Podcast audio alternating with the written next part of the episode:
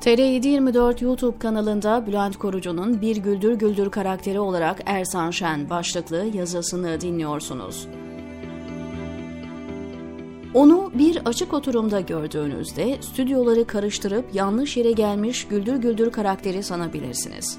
Birazdan Ali Sunal zile basıp daha gerçekçi, sahici oyna, jest ve mimiklerindeki abartıyı azalt demesini bekliyorsunuz.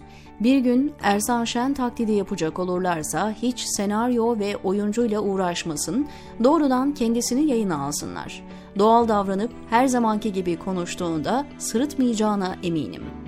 Evet, ülkenin en tanınan, en zengin ve elbette manevra kabiliyeti en yüksek avukatlarından biri. Savunma hakkı kutsal, üstüne vergilendirilmiş, kazanç da kutsal. O zaman iki kutsalı birlikte yapabilmek için televizyon şovları da kutsal. Elbet her şeyin olduğu gibi savunma hakkının da sınırları var. Mesela 8 yıldır tutuklu yargılanan Hidayet Karaca kapsam dışı. O ve onun gibi binlerce insan avukat bulamıyor. Çünkü avukatları tutuklandı veya yurt dışına çıkmak zorunda kaldı. Binlerce meslektaşı soruşturma geçirip tutuklanırken Ersan Şen'in o gür sesi hiç çıkmadı. Söze bakın şimdi klişesiyle başlayıp diskur çekmedi. Belki yeterince iyi para teklif eden çıkmamıştır. Kayyım ve benzeri yollarla mal varlıklarına çöküldüğü için kimse onu konuşturacak parayı bulamazdı zaten. Deniz Feneri sanıkları Emrah Serbest, Mübariz Masimov, Galip Öztürk ve Halkbank Genel Müdürü Süleyman Aslan gibi yağlı müşterilerinin olması tesadüf değil herhalde. 90'lı yıllarda olsa belki bu kadar para kazanamazdı. Fakat devlet bazen rutin dışına çıkar diyen devletlilerin çok işine yaradı. Bazen acaba o günlerden ışınlanmış olmasın düşüncesine kapılıyorum. Ama hayır, onlar bile daha masum kalıyor. Zira kastedilen legal devlet değil, onun gölgesi olduğu varsayılan derin devletti. Ersan Şen ise yargıçların hatta Yargıtay'ın bazen hukuku ve anayasayı çiğneyebileceğini savunuyor. Yani devletin en meşru ve legal olması gereken bölümünün illegaliteye sapmasına bahane uyduruyor. Avrupa İnsan Hakları Mahkemesi'nden peş peşe gelen ihlal kararlarına karşı Anayasa Mahkemesi ile birlikte Şen Bakkal da hukuku hatırladı. Sendikaya üye oldu diye, sohbete katıldı diye insanları terör örgütü üyesi sayıp cezalandıramazsınız. İçeriği belli olmayan HTS kayıtları örgüt üyeliği için delil olmaz diyor. Ceza hukuku hocası Ersan Şen. Sonra sözü vatandaş Ersan Şen'e bırakıyor. Gözden kaçabiliyor, hata yapılabiliyor ya da o dönemin sertliği içinde olabiliyor. 15 Temmuz'dan sonraki günler çok sert zamanlardı gözden kaçabiliyor dediği hukuksuzluklar yüzünden 2 milyona yakın insan soruşturma geçirdi, yüz binlercesi gözaltına alındı, işkence gördü, ceza aldı. Yargıç böyle günlerde lazım. Hukukçu böyle zamanlarda belli olur. Her şey gül gülistanken adil olmak kolay.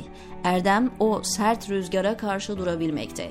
Anayasaya uygun davranmak, adil olmak isteyen yargıçlar sürüldü hatta tutuklandı. Ersan Şen bunları da eleştirmedi. Tam tersine Gaziantep İstinaf Mahkemesi örneğinde olduğu gibi cezalandırılan yargıcı televizyon şovlarında kullandı. Tenkit şöyle dursun, hak etti anlamına gelecek ve geride kalanların gözünü korkutacak şekilde konuştu. Onun şovlarında sık kullandığı repliklerden biriyle söze gireyim. Bakın şimdi, Sedat Peker'in konuşmalarına karşı da defansa gelmiş ve susturulmasını istemişti. Sedat Peker'in açıklamaları ciddiyetten yoksun, belki de dayanaktan yoksun. Araştırılması lazım ama artık yeter. Bu gidişat iyi değil. Bu iş zarar veriyor. Devletin güvenilirliğine zarar veriyor. Bu ülkenin internet kanunu var mı? 8A maddesi var bu kanunun. Bu maddeye göre işlenecek suçları engelleme amaçlı erişimi engelleme yetkisi Sayın Cumhurbaşkanına, Sayın İçişleri Bakanına ve BTK'nın başkanına verilmiştir. Bu maddeyi neden kullanmıyorlar? Peker örneğinde de görüleceği üzere Erdoğan rejiminin hangi konuda ihtiyacı varsa devreye giriyorlar. Kadrolu tartışma programı katılımcılarını kastederek çoğul kullandım. Televizyon binalarının yakınlarında bir konuk kahvesi var ve amele seçer gibi gelip buradan konuk götürüyorlar. Yayınlara çıkmak için kara liste değil, daha kolay ve kısa olduğu için beyaz liste oluşturulmuş. Bunlar soldan say 5, sağdan say 6 kişi. Akademisyen kadrosundan Maymuncuk Yaşar, Hacı Salihoğlu ve Ersan Şen, gazeteci kontenjanından devşirme Nedim Şener ve tanınmamış Ankara temsilcisi Zafer soyadını çıkaramadım, siyasetçi olarak Mehmet Metiner ve Resul Tosun. Tam Şampiyonlar Ligi kadrosu.